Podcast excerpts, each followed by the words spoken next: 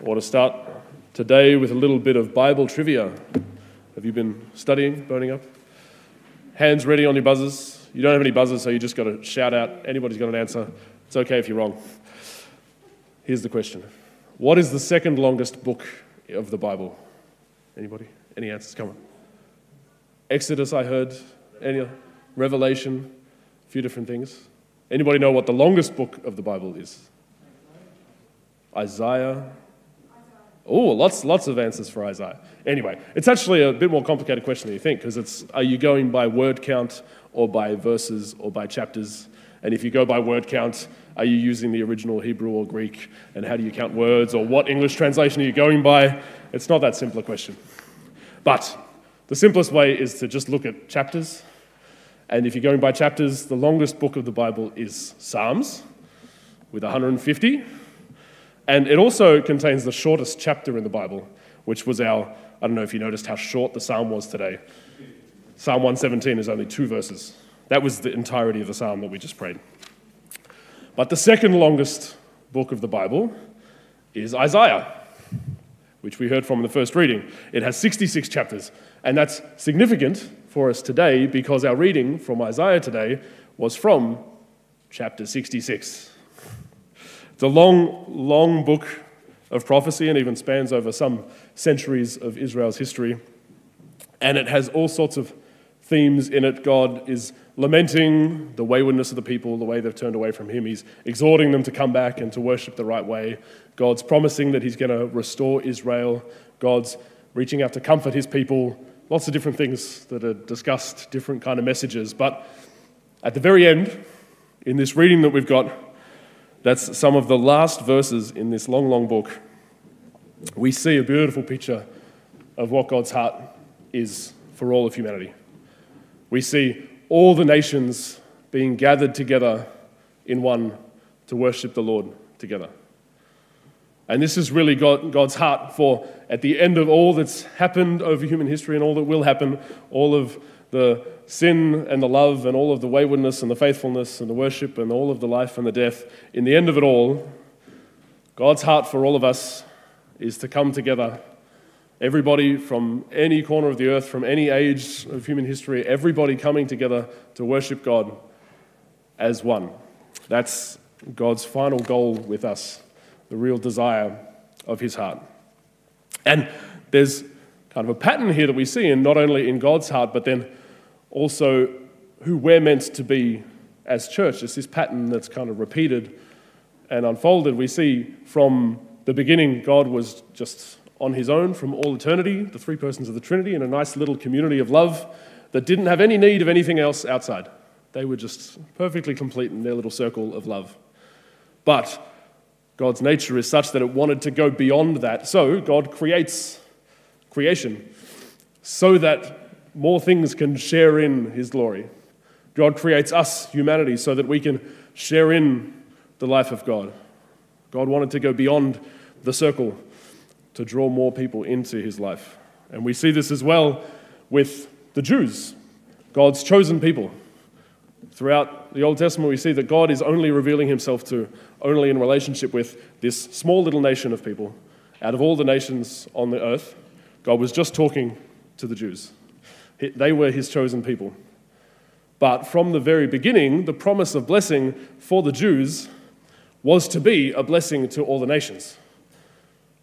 From how God gives that promise to Abraham at the beginning, he says, You will be a blessing to all peoples.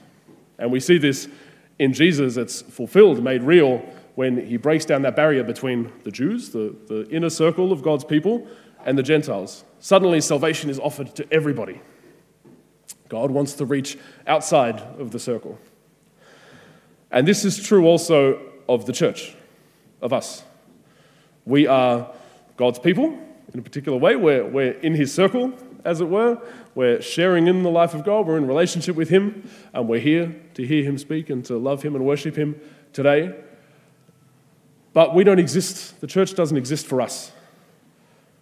The church is to be a sign of salvation. It exists for those on the outside who don't yet know God and the gift that it is to share in His life.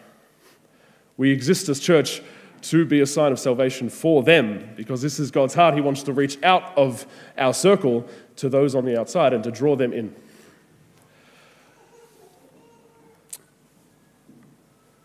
Now, I just want to also mention that while, while this is the reality of who we are as church, some of us here might actually feel like we are those ones on the outside. And if that's you and you're with us today, I just want to say welcome. I'm delighted that you're here. Um, and that's the heart of God as well, that for whatever reason might have brought you in today, whether you're outside of the church or whether you're just feeling far away from God at this time, that I'm, I'm delighted that, that you're able to be here or, or listen to this online and tune in with us. And it's God's heart too that He's excited, He's delighted that you're able to be drawn into His life, drawn into this community of His love. But I want to come back to this image in Isaiah that we have, that at the end of the book, there's this beautiful image where God wants to gather all the nations. He sends out some of the faithful to go and preach to the ends of the earth, and then they all come to God's holy mountain. It says, All of your brothers and sisters will be brought to the holy mountain to worship with us. All of them. And I feel a sort of joy as I read this this passage, it makes me think of like a scene kind of like Palm Sunday. Jesus entered into Jerusalem on Palm Sunday, and there was this kind of this overflow of joy. The people were singing and dancing in the streets. They were, they were laying down their clothes in front of him to pave the way. They were shouting with their joy. That's the kind of picture this gives me of how God feels about all these people coming from outside and coming to join in our worship that there's this celebration and excitement that they're coming to join us. And so I wanted to just invite you to think now about these people that I'm, I'm sure every one of us knows somebody at least who's on the outside of our circle, perhaps not connected to the life of God, perhaps outside of the church. And I, I invite you to think of just one person who you know who's like that. If you can't think of one specific person, just think of what a person would look like who was far from God. I want you to hold them in their mind and, and picture them coming into the church. Perhaps it's like at the beginning of our Mass when we're singing a song of praise, we're all standing and, and lifting our voices, that they're being kind of carried in in this, in this joyous procession as if it's like an honored guest coming into a festival or like Jesus when he was entering into Jerusalem at that time. And let's listen again to this passage from Isaiah. I will gather all the nations of every language. They will come to witness my glory. As an offering to the Lord, we will bring this brother or sister and every one of God's children on horses, on litters, in chariots, on mules, on camels from their distant countries, we will bring them to your holy mountain in Jerusalem. Oh, there's so much joy in the heart of God that, that these ones who are on the outside would be able to be drawn in to the life of God, to come and join in this love and life and worship with us. And I, I hope you've been able to glimpse something of that, the joy, the excitement in the heart of God by thinking about that. I want to touch briefly also, though, on our gospel today because Jesus gives us some, some warnings that are not the most palatable of messages, but he warns us that there's a danger that we can actually find ourselves at the end on the outside.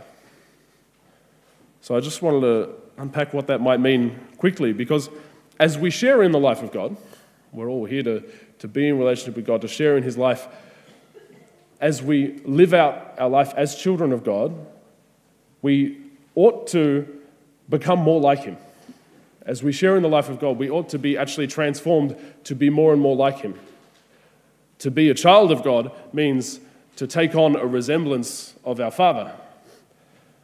And one aspect of this is to share in God's heart that wants to go out to those on the outside his heart that rejoices in bringing in those who aren't already sharing in his life. And so, if we don't allow ourselves to be caught up in this, this joy and excitement in the heart of God, then this is perhaps when Jesus can look at us and say, I don't know where you come from.